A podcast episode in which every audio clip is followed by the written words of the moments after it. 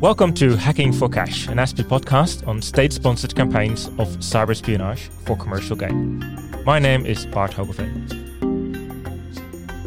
In this first episode of Hacking for Cash, we're discussing the agreement that US President Barack Obama and Chinese President Xi Jinping reached in September 2015. They agreed that neither the US nor China would conduct or knowingly support cyber enabled theft of intellectual property, including trade secrets or other confidential business information for commercial advantage.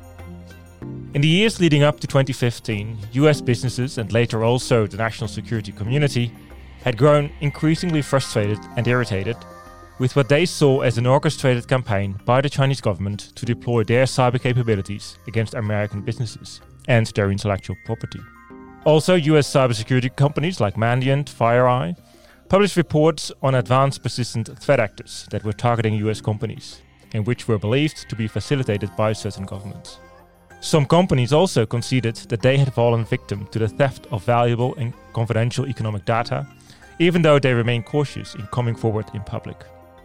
Addressing the press at the White House in September 2015, US President Obama said, I raised once again our very serious concerns about growing cyber threats to American companies and American citizens.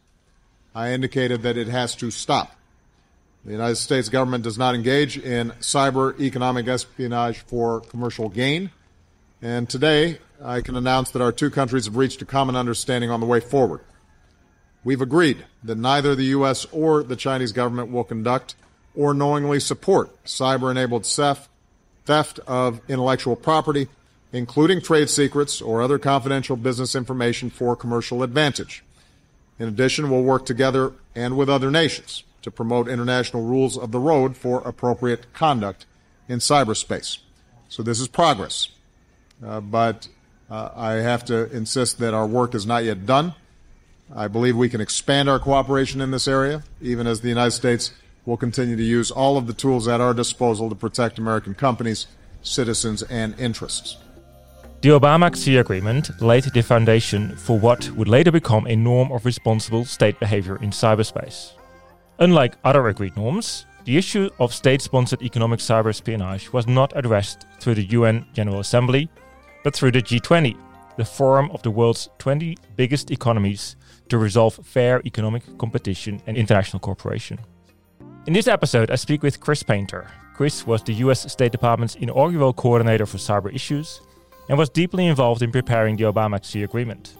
Before becoming a diplomat, Chris served in the White House at the National Security Council, and before that had a long career as a federal prosecutor on some of the most high profile and significant cybercrime prosecutions in the country.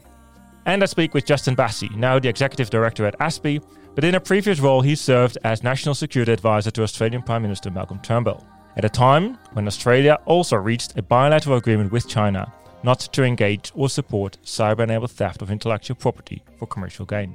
With both of them, I talk about the story behind the agreement their administrations reached with China, the role of presidential and prime ministerial leadership, and the challenges in ensuring that states indeed adhere to their international commitments, in particular their promise to refrain from state sponsored malicious cyber activities. Chris, we just heard from President Obama when he announced the shared understanding the US and China reached on refraining from cyber enabled theft of intellectual property for commercial gain. How important did officials at the time, including yourself, believe this bilateral agreement was? Well, it was very significant. It was a long time in the making. For a long time, I think the U.S. had had issues with this essentially wholesale theft of trade secrets, business proprietary information from China uh, by China. Um, and it, it, had only recently, uh, during the Obama administration, really risen to a high level priority. And I think one of the things that was really interesting is that you had, I think, one, one for one of the first times, a confluence between the national security community and the economic community to say this is important. The national security community, I think, always felt this is important. The economic community, when they saw trade secrets, uh, intellectual property being stolen, which is really the lifeblood of the future of the economy, uh, also realized this is important. So, uh, this agreement was really the culmination of almost two years of high level, uh, substantial, and sustained pressure by the Obama administration from Obama himself, frankly, and every every official on down, on the Chinese uh, government that this was a significant issue. This is an issue where we're willing to take uh, friction in the overall U.S. China relationship, which was significant because that had never happened before. Very complex and many varied relationship that we have with China, or had especially then. Um, so was significant to elevate this issue to that level. And and you know, quite frankly, for a while, it didn't look like any agreement would come. The, the Chinese would flatly deny anything was going on. Uh, the uh, theft of intellectual property would uh, you know continued unabated. Uh, there were various things that happened during that time, including the indictment uh, by our Justice Department of a number of uh, People's Liberation Army actors who were responsible for this, which also caused the Chinese to cancel dialogues that, that I led with them. Mm-hmm. so it wasn't clear this would happen, and, and the fact that it happened when Xi was coming to the U.S. for a summit uh, and I think there was, uh, you know, at least the perception of a, th- a, threat of economic sanctions against China for this. This was a big deal uh, because this is something that was not just a big deal for the U.S. It was a big deal for Australia, for a number of countries, because we weren't the only victims here. And again, this was something that was seen as, you know, not the typical kind of um, uh, espionage that you, you know, that every country does, but something that uh, we, the U.S. didn't do, other countries we didn't think should do, and it really went to the economic nature of our future. And so, I think the fact that we were able to get an agreement, really on the eve of the visit by President Xi, was seen as very a very significant thing. And if we hadn't, I think that summit would have been very different. I think it was clear that that, that was going to be a major rubbing point and a, a major issue in the future of U.S. Uh, China bilateral relations. As Chris mentioned, this was not only a big deal for the US, but also for other countries. The text of the Obama Xi meeting was included in the G20 leader statement in November 2015. And the foreign ministers of the G7 countries similarly committed not to sponsor ICT enabled theft of intellectual property. And a series of bilateral agreements followed between the UK and China in October 2015, between Germany and China in June 2016, between Canada and China and between Australia and China, both in 2017. In 2017, at the conclusion of the Australia China High Level Security Dialogue held in Sydney, Foreign Minister Julie Bishop and Attorney General George Brandis issued a joint statement, together with Secretary Meng Jianzhu, head of the Chinese Communist Party's Central Commission for Political and Legal Affairs. The statement includes a variety of things. And on cybersecurity cooperation, it says Australia and China reaffirmed their commitment to a peaceful, secure, open, and cooperative cyber environment, that they agreed to support the work of the UN groups of governmental experts, and to act in accordance with their 2013 and 2015 reports. This means that they accept that international law applies to state conduct in cyberspace, and uh, an agreement to a set of 11 norms, which, among other things, includes a commitment to prevent the misuse of their own territory for malicious cyber activities and not to target critical infrastructure in any cyber operations. And thirdly, they agreed to establish a mechanism to share information that would assist in the fight against and prevention of cybercrimes in order to prevent cyber incidents that could create problems between the two states. The final provision talks about economic cyber espionage and reads that, quote, Australia and China agree not to conduct or support cyber enabled theft of intellectual property, trade secrets, or confidential business information with the intent of obtaining a competitive advantage. End of quote. Justin, you were Prime Minister Turnbull's national security advisor at the time.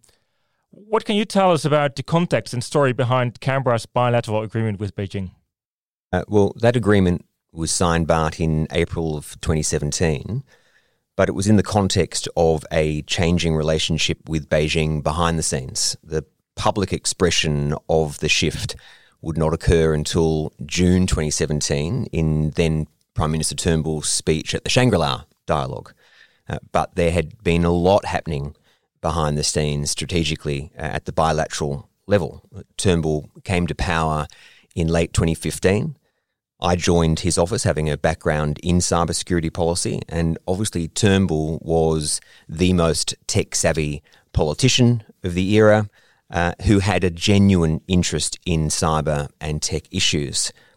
The system by that stage already knew that Beijing was the most significant malicious user of cyberspace, and there were increasing reports of cyber intrusions, IP theft, subsidies, and of course, what we would later come to know as foreign interference. We were also talking a lot to allies, and obviously the US had signed the first IP theft agreement with China in 2015.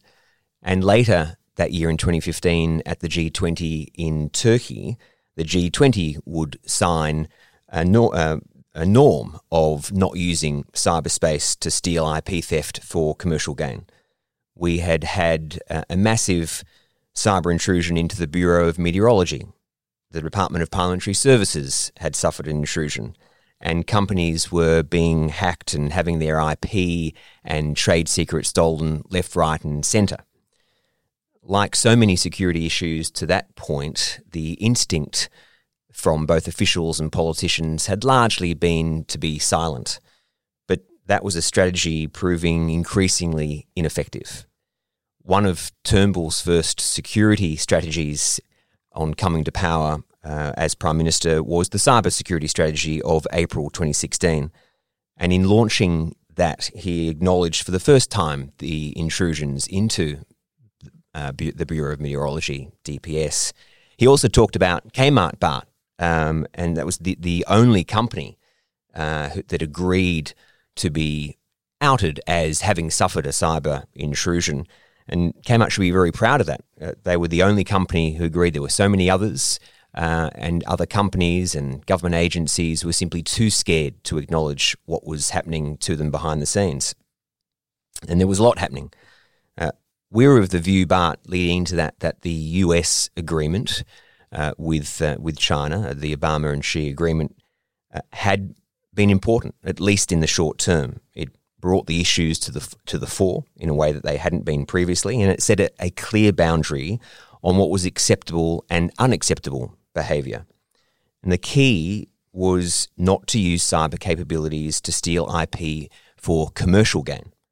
We all do espionage, but we don't use it to go after commercial targets to give to our industry. And that's been a core part of Beijing's Made in 2025 plan IP theft and tech transfer. There is a, an absolute and important difference between country on country spying to determine strategic questions such as uh, nuclear status or how many missiles a particular country has, mm-hmm. uh, and using cyber capabilities to steal IP or interfere in democratic processes. Uh, and but this leading into uh, the agreement 2017 was was just in cyberspace. Uh, there was a confluence of security issues happening from 2016 uh, with Beijing's behaviour in South China Sea, concerns over investment in critical infrastructure, its interference in democratic processes, all happening at the same time that there was a growing awareness of Beijing's malicious use of cyberspace. So the context was adorning in Australia that Beijing was using multiple means to undermine our security and sovereignty. And, and crucially, the shift that we were seeing, the context, was finally that security concerns and threats couldn't be ignored, notwithstanding the economic gain that relationships had to offer. Uh, and the agreement in 2017, but was uh, one of the necessary actions uh, that needed to take place. It wasn't about immediately shouting from the rooftops and going public all at once, but actually trying to methodically counter and respond to malicious activity in a, in a range of sectors. Justin refers to something we all know but hardly ever say out loud, um, and that is that all states are involved in espionage activities, including in cyber espionage. So, how then do you differentiate between accepted or responsible forms of cyber espionage, and where does it become irresponsible or even illegal? And how do you, as a country, assert in your adversaries or competitors that you're adhering to these boundaries? Chris, I think you briefly hinted at some of the steps that the US government, and in particular the US intelligence community, had taken, and that it was to internally assess whether the US agencies were themselves engaged in any form of economic cyber espionage for commercial intent. And they reached the conclusion no, we don't, uh, and we won't. And they opted to come out in public and say the US government is not involved in economic cyber espionage as far as it may benefit a commercial entity or an industry. Is that, is that correct? Yeah, and, and that's it's very important. I mean, the, you know, you don't want to, the old phrase of the pot calling the kettle black. You you don't want to be accused of uh, of duplicity or um, um, you know uh, doing something that you're doing. And indeed, you know, there was, I think, a very you know it was very clear that the U.S. doesn't do this. They don't condone it. Don't do this. You know, yes, every country gathers intelligence uh, to protect their citizens. They also they have, of an economic nature. Well, but but not to benefit their own companies, not to benefit their commercial sector. I mean, you know, I think when you think about, eh, you know, there's a difference between economic general intelligence and economic trade secrets, so that you can give a one up to your companies in competing. That's not what the U.S. does. That's not what any we, we believe any country should do, and and that's I think a very important distinction. You know, it, it doesn't mean, however, that you know, you would expect that all espionage would stop after this agreement because it really was grounded on this idea of that kind of economic espionage meant to benefit your commercial sector, which, you know, we we certainly believe the Chinese were doing, and we thought that you know that's something that no country should do. That was a norm that we thought should be enforced.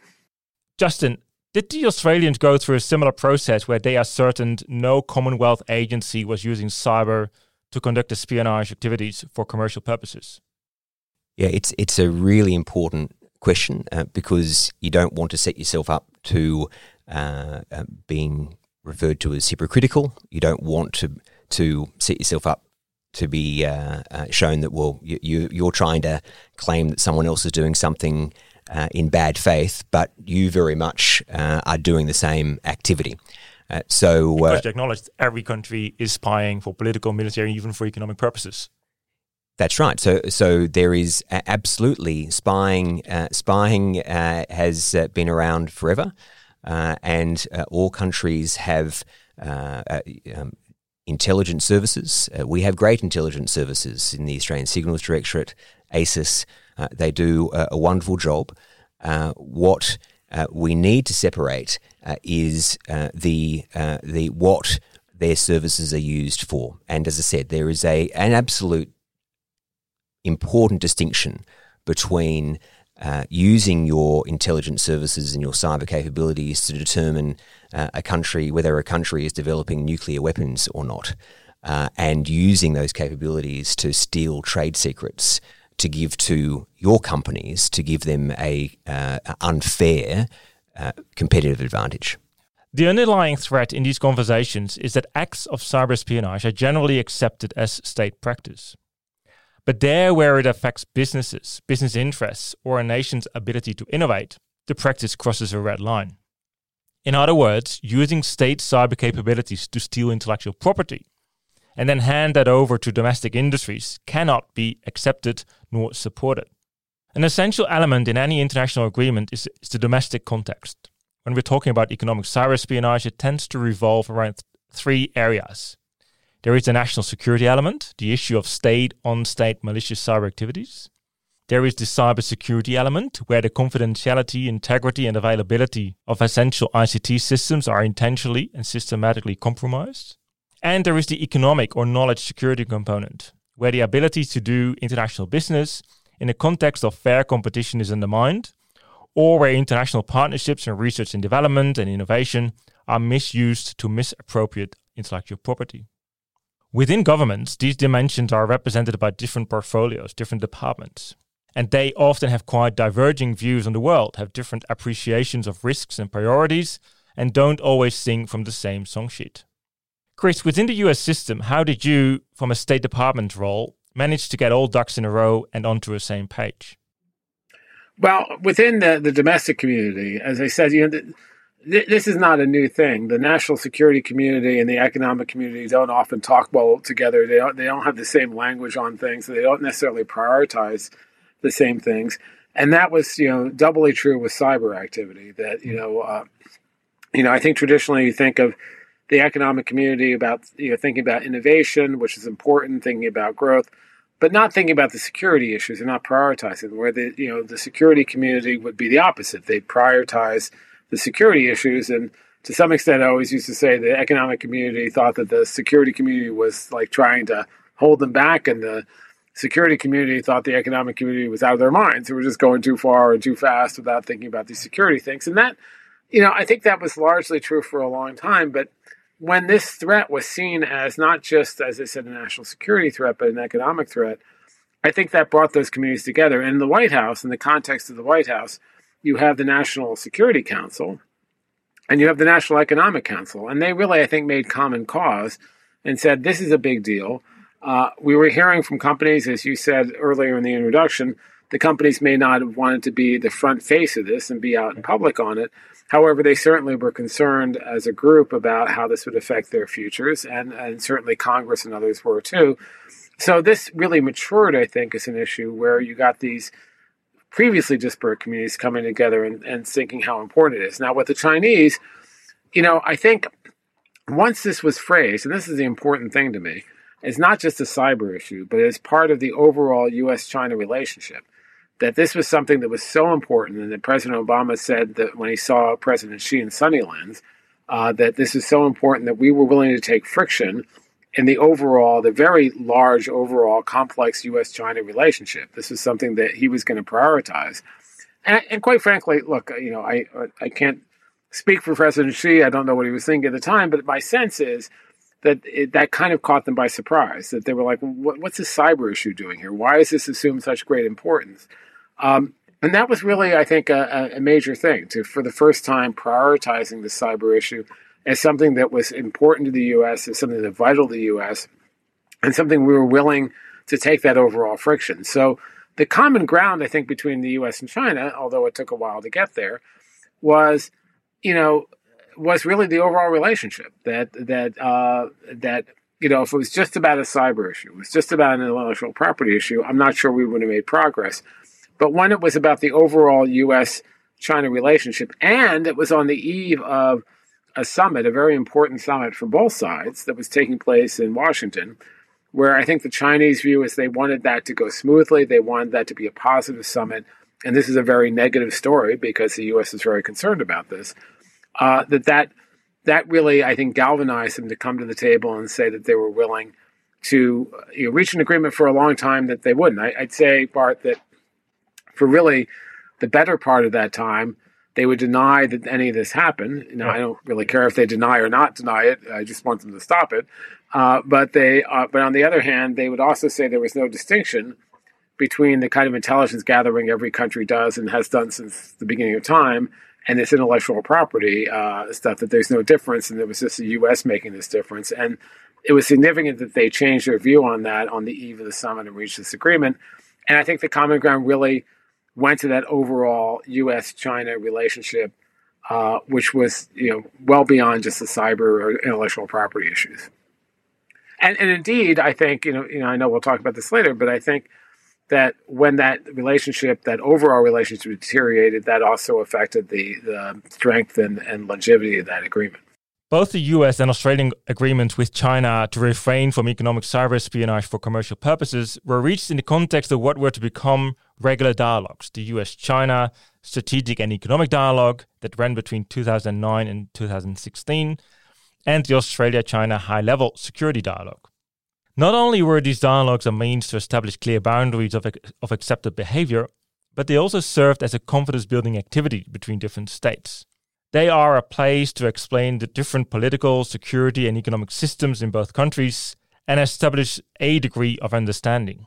For instance, such a conversation could start by one state acknowledging that there are cybersecurity issues affecting the other state, and that state A accepts that certain malicious activities are originating from their territory, and therefore that they carry a responsibility to prevent that from happening in future. At least that it should make an effort to that effect. Justin? The uh, the issue was uh, that we have to recognise that the Chinese system and our system have significant starting point differences. We've got a different political system, and so if we don't explain to Beijing uh, what we believe is acceptable and unacceptable behaviour, we can't really expect them to uh, to understand it.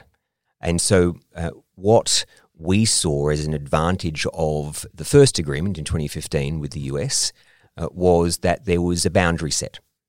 And from that point, Beijing couldn't say that, oh, uh, we, we don't see a difference between uh, using your cyber capabilities to um, gain strategic advantage or gain an understanding of a rival's strategic status yep. uh, versus uh, using it to prop up your commercial industry. Uh, and uh, we needed to make it clear that that was a very important distinction. Yes, we all do espionage, but we don't prop up our commercial industry by stealing IP and trade secrets. So the the issue uh, for us was uh, was this going to be limited to uh, a US China issue?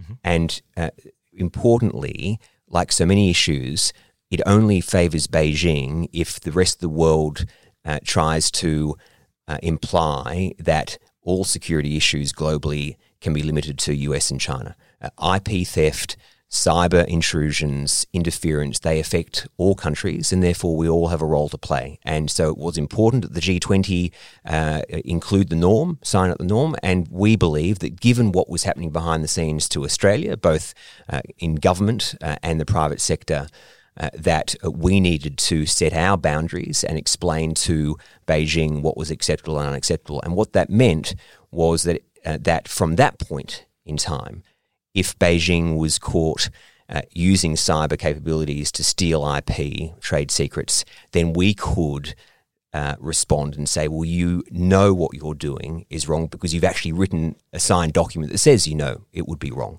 And that's what then led to a series of attributions from 2016 uh, in relation to Russia, Iran, North Korea, and then finally China at the back end of 2018 if we accept that there was an intent to follow international agreements and take their word, was there anything that the Chinese side at the time was able to explain about how their system worked and why we and many other economies were facing these cyber intrusions? No, uh, it probably uh, reflects that we weren't able to get to that level of conversation, but because the starting point, uh, middle point, and end point from a Beijing perspective is that they never ever uh, uh, admit anything. So they um, uh, they were adamant that a uh, they don't use cyberspace for such malicious purposes, uh, and b without admitting it that they don't do anything different to other countries. and so, when that's the starting point, it makes that type of conversation to go in depth more difficult. But that's why, as much as uh, um, the long term behavioral change hasn't eventuated. Uh, the agreements that were being signed were were really important to to ensure that nobody could say that Beijing wasn't aware of what the acceptable and unacceptable behaviour uh, was and, and where the distinction was. Uh, so so uh, in in signing those agreements, uh, they've acknowledged that they understand it.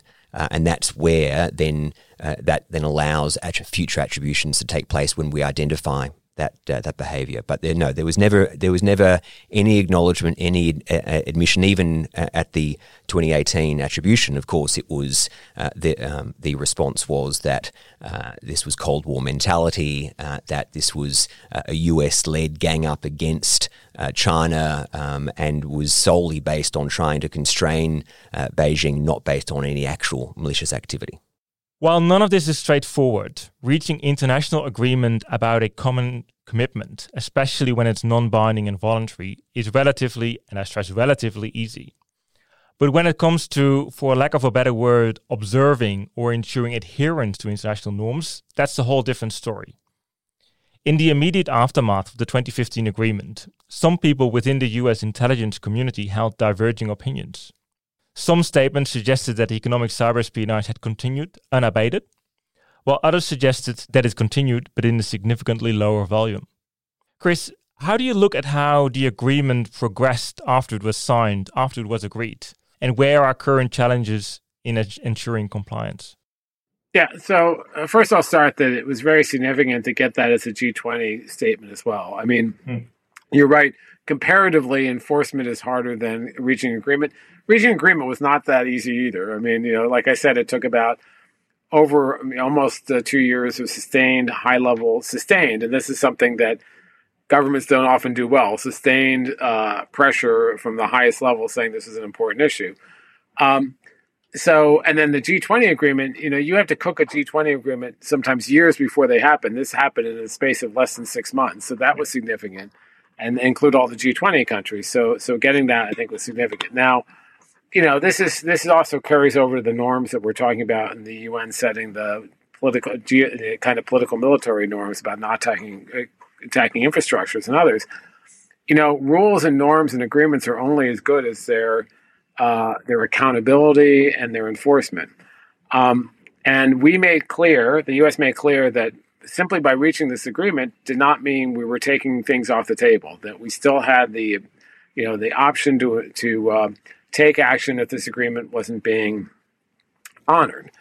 Um, and that's a very complex thing because you have to monitor you to see if it's being done or not. Now, I think that there was a significant diminution in this activity, not a stop. And I don't think anyone predicted this would stop. I mean, this is, you know, the, the, these are big countries. There's lots of moving parts. And I don't think anyone thought this would uh, end entirely. But you look at some of the public source stuff that's out there, like the CrowdStrike reports and others that saw, uh, you know, that observed a significant diminution. Uh, and so I do think that had that was a direct result of this agreement. Now you could also argue some of it was, you know, uh, the uh, the actors uh, using better TTPs, going underground a bit. There's you know certainly espionage writ large, like traditional espionage, did not decline.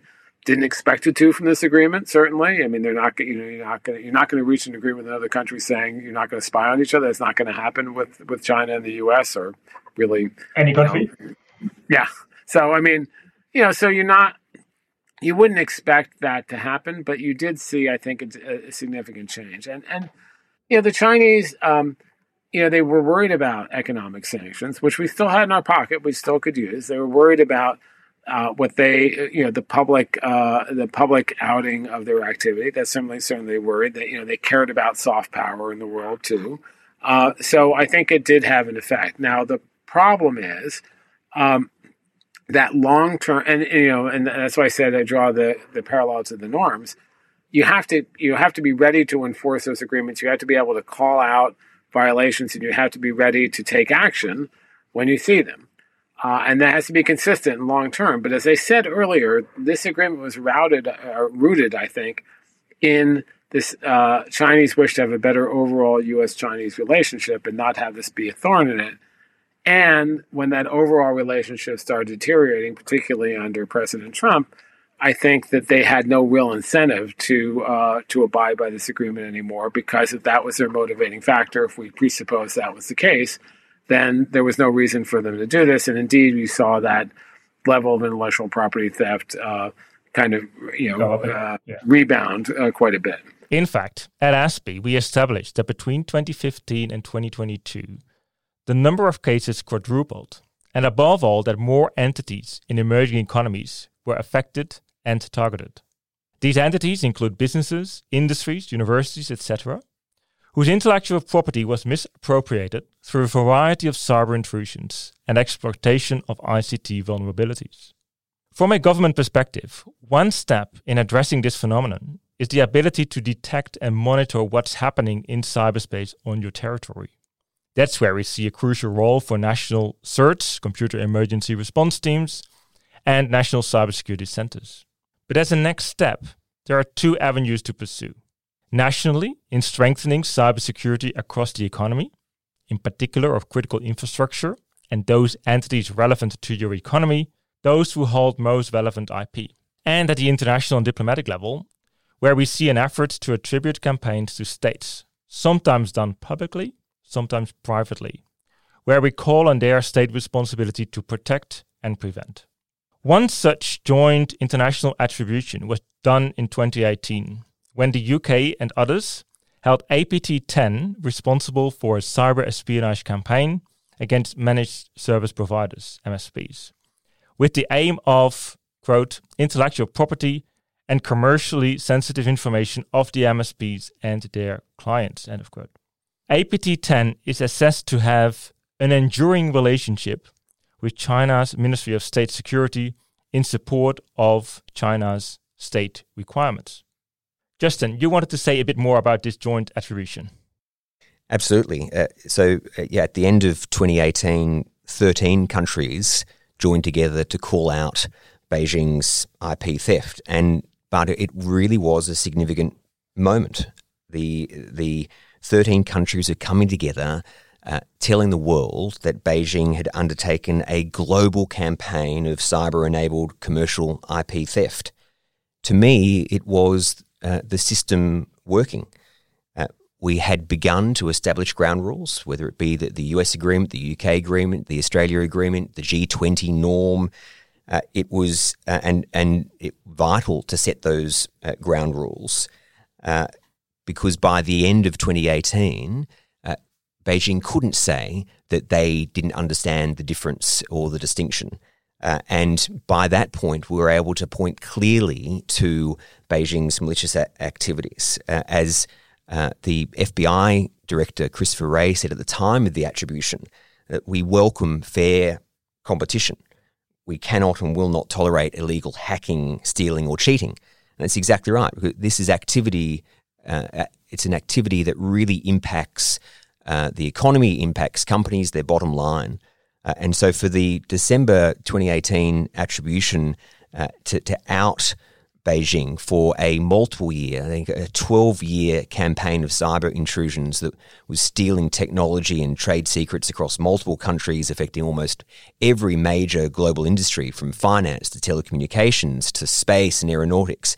Uh, and it, it really shouldn't have come as much of a, as a surprise as it seemed at the time. Beijing had told us in 2015 that they had their Made in 2025 plan, Made in China 2025 plan which aimed to supplant the US as the global leader in advanced technologies, including AI, robotics, and quantum.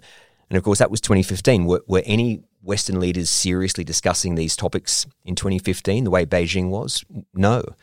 Um, uh, but uh, for that attribution in 2018 to have come off the back of those agreements, in my view, was important. Uh, I'm, I'm a supporter of attribution. And so, Bart, uh, you've been in many conversations uh, around debate about attribution, and, and there are many commentators uh, who argue that attribution has failed or attribution is a failed policy. But in my view, uh, that's a misjudgment. Uh, it isn't attribution as a policy that's failed, it's, it's the implementation. We are woeful when it comes to consistency, uh, and we need to be able to show that there are actual consequences for a state uh, using cyberspace in this malicious way. But if we don't uh, do that, if we if we don't attribute publicly, if we don't show there are consequences, how can we abs- actually disrupt the model? And I think we were on a pathway in 2018 to disrupting that model, but our inconsistency in implementation has meant that we haven't followed through. Let's talk a bit more about what governments can do at home. What can they do to boost resilience against cyber enabled theft of intellectual property conducted by foreign states? In fact, what seems to be making IP theft in the digital world particularly challenging is the fact that the effects are largely invisible. You will only notice that your designs or innovations were stolen when they appear on the market from a competitor um, only in due time. Also, other cybersecurity issues that have a direct disruptive effect, such as crime and ransomware, seems to get the immediate political and corporate attention. Now, I think in the US, there was a sort of wake up call when the director of the NSA, General Keith Alexander, came out at a public event where he said that the loss of industrial information and intellectual property through cyber espionage constitutes what he, what he calls the greatest transfer of wealth in history. Chris, how instrumental was this public call out in getting things moving in the US system and making people aware? Yeah, I mean, John Alexander wasn't the first person that said this was a problem. Certainly, the, I think there was recognition this was a problem for years. I think that he was very vocal in saying it, and whether, you know, whether that was hyperbole or not doesn't really matter. I think it was clear that there was a huge amount of loss happening, and that loss was often hard to really quantify because you're not going to actually see. You know, if someone steals your trade secrets, and intellectual property, you're not going to notice it it's not like a ransomware attack, right? Where you have disruption. You're not going to notice it in a month. You may not notice it for three years until someone starts coming out with competing products that undercut all the research and development you've done. Um, so that makes it a little harder to measure that loss. But I, I do really agree that this is a major, major issue because of that, you know, that long-term effect it could have, that long-term economic effect it could have. And and look, although the U.S. was clearly a target, as was Australia um, developing economies are not immune to this either. Indeed, developing economies are trying to develop their economies, you know, more than ever in the digital domain, and trying to innovate in the digital domain. And if, if there is theft of that life's blood of their economy if they're now transforming themselves into digital economies, or at least if that's one vector for them to make progress. That's a big deal. Um, so I think you're right that a lot didn't recognize that that was the case because it wasn't as visible, but it had a long term insidious effect. And so I think it was something that every country should be worried about and should be concerned about. This is one of those first steps that's essential for any form of action. That is, that claims of state sponsored espionage are first and foremostly acknowledged and recognized. You first have to see it before you can recognize it. Justin?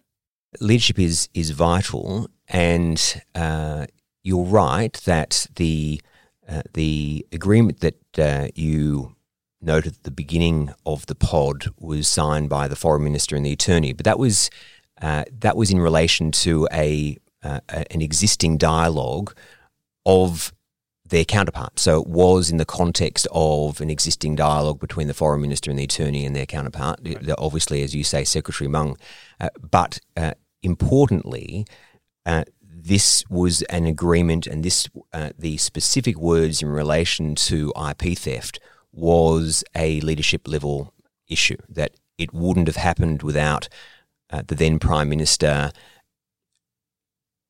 noting it as one of his priorities. And one of the reasons that it happened uh, in April 2017 was because it was around the visit of Premier Li. Uh, so, uh, in the uh, meeting between Prime Minister Turnbull and Premier Li, uh, then Prime Minister Turnbull made it clear that cyber uh, was a priority. So, leadership matters. Frankly, if it had been left to officials, the lines on IP theft would not have been included in the overall agreement. A lot of the, the rest of the agreement uh, around cybercrime uh, would have been there, but the strategic element around separating uh, using cyber capabilities and using them for IP theft would not have been in there uh, unless it had been clear that it was a prime ministerial priority. And uh, you're right, it had come off the back of the US agreement. Uh, and then from memory, uh, as we were finishing our negotiations, the UK had also signed a similar agreement. Uh, but leadership, Bart, in these circumstances uh, matters greatly because these issues can and do impact relationships. Most leaders don't really want to have to discuss tensions with their counterparts. And ideally, most tensions are sorted before the leaders meet. Yep the diplomatic art for officials is to work out what they can deal with at lower levels, but also what needs to be raised to leaders. And this was an example of an issue that wouldn't have happened without the Prime Minister's direct involvement. Did Beijing like it? No. They accepted? Yes. And it has set a clear boundary, as I said, on what was acceptable and what was unacceptable. Justin and Chris spoke about the role President Obama in the US and Prime Minister Turnbull in Australia played in making state sponsored cyber operations targeting industry Chefsache, a thorn in the eye for the political leadership.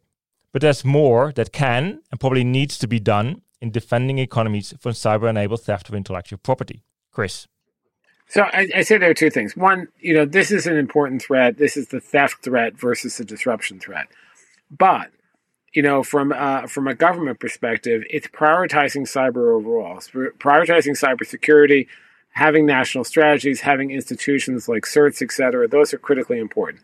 Not every country has that. Capacity building is a key part of that around the world, and and you know that's something where there's a lot of work to be done. Certainly, Australia and the U.S. and other developed countries, or who've been focused on this for a long time, have that. But having that as a real, no kidding priority, not one of like a thousand priorities, but one that's really important. The second is, you know, the rising tide lifts all boats, making sure you have good cybersecurity hygiene and practices when you're a company, when you're someone who has intellectual property, uh, when you're trying to protect your crown jewels. There's a lot you can do. And, you know, I think my experience has been at the CEO or C suite level of a lot of companies, they don't really understand cyber until recently. It's become much more of an issue in the last few years. Mm. I mean, I'm heartened to see finally cybersecurity becoming like a front of line issue for companies, for governments, and others.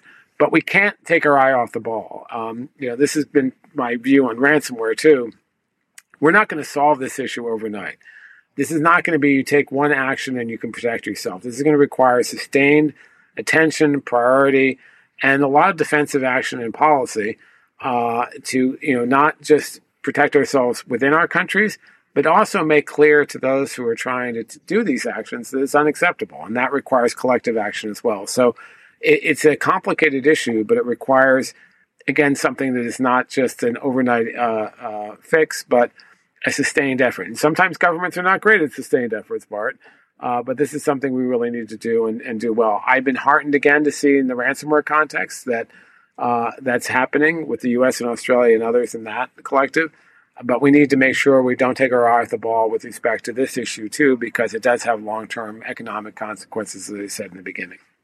Chris points to the responsibility CEOs and their corporate board have to properly assess and identify their cybersecurity risk profile and then take corresponding measures. He also refers to a slowly but gradually emerging practice where government is able to be in there for the long haul. Justin, in Australia, the government started to prioritize cybersecurity from 2016 onwards with the first national strategy. Uh, back then, a cabinet level ministerial role was assigned, which later disappeared and then reappeared under the current government. The position of special advisor on cybersecurity to the prime minister was created, which also disappeared.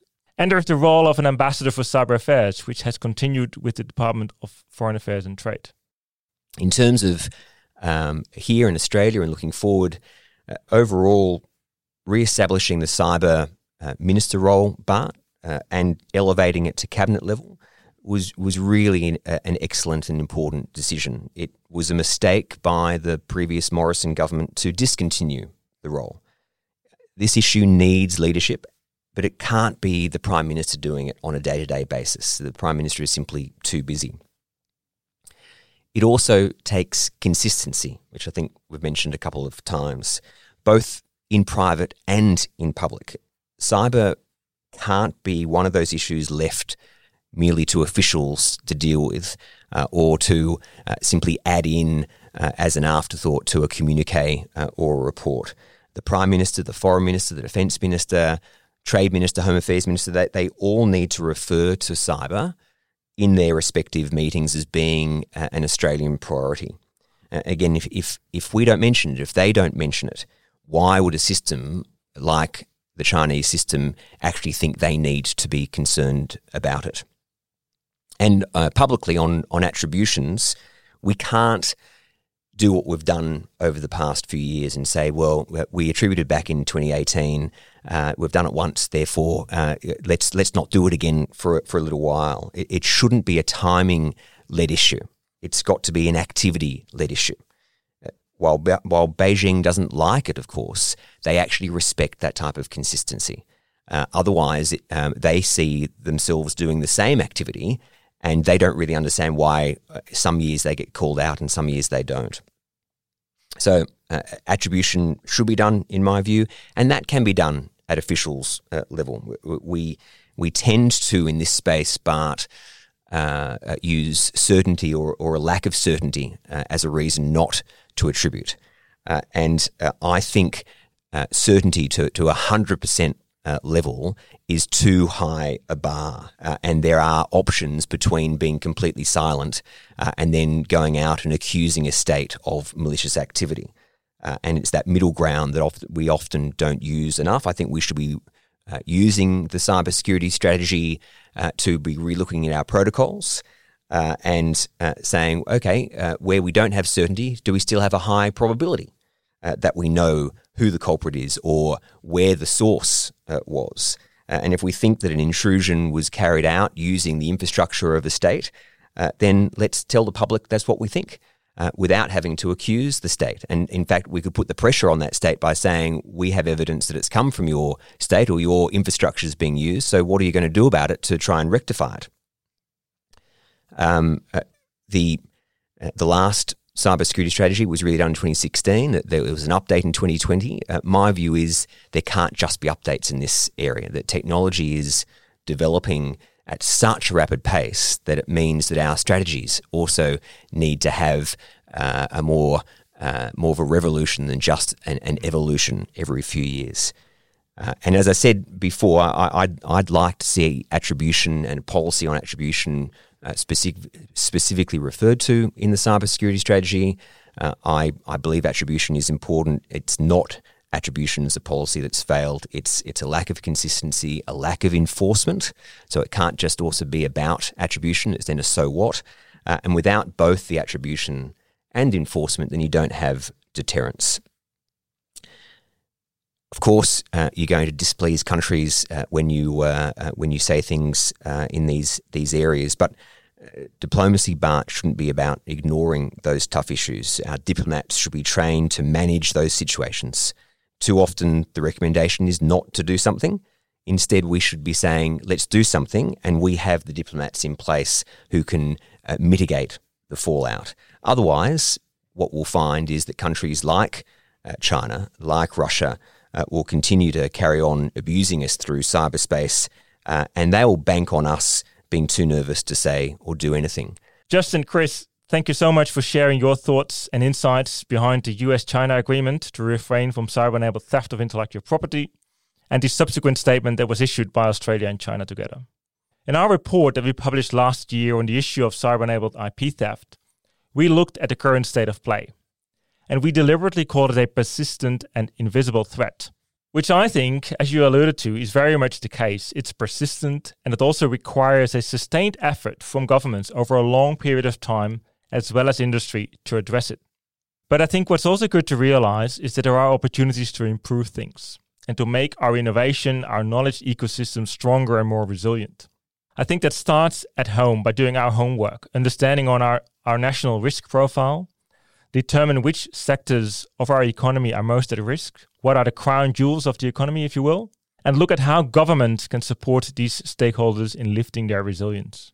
And then at the international diplomatic level, there is the G20 agreement, the G20 norm. Even though we see a continued violation of the commitment to refrain from economic cyber espionage for commercial gain.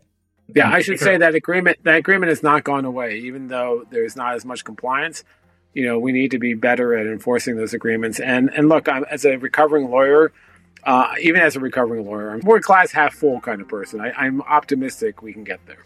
So Australia, yes, uh, uh, making sure that we are doing everything possible to protect our own economy uh, and strengthen our own security. Uh, but the more that we can do to work with our partners to continue to make this issue uh, of malicious use of cyberspace, including for IP theft a, an international issue, the better for all of us. We just listened to Chris Painter, uh, who talked about the background to the US China agreement on uh, cyber enabled theft of IP. And Justin Bassi, who is now the executive director of ASPI, uh, but in a previous life served as the national security advisor to Australian Prime Minister Malcolm Turnbull. And in that capacity, he was involved in the high level security dialogue with China that took place in April 2017. Justin. If I could say, it is uh, really excellent that you were able to speak with Chris Painter as you say, he had such an impact on the development of cyber policy across so many areas in the US. Uh, but not only in the US, Chris has had global impact uh, and had a significant impact on the development of cyber policy here in Australia. So I'm very pleased that you're able to enjoy a good discussion with him. This concludes this episode of Hacking for Cash, an ASPI podcast on state sponsored campaigns of cyber espionage for commercial gain. My thanks to Chris Painter and to Justin Bassi for sharing their insights. In our next episode, we'll look at the organizations and the people behind cyber enabled theft of intellectual property. We'll talk about who are the APTs, the advanced persistent threats, uh, and we talk about who they're targeting and where they're from.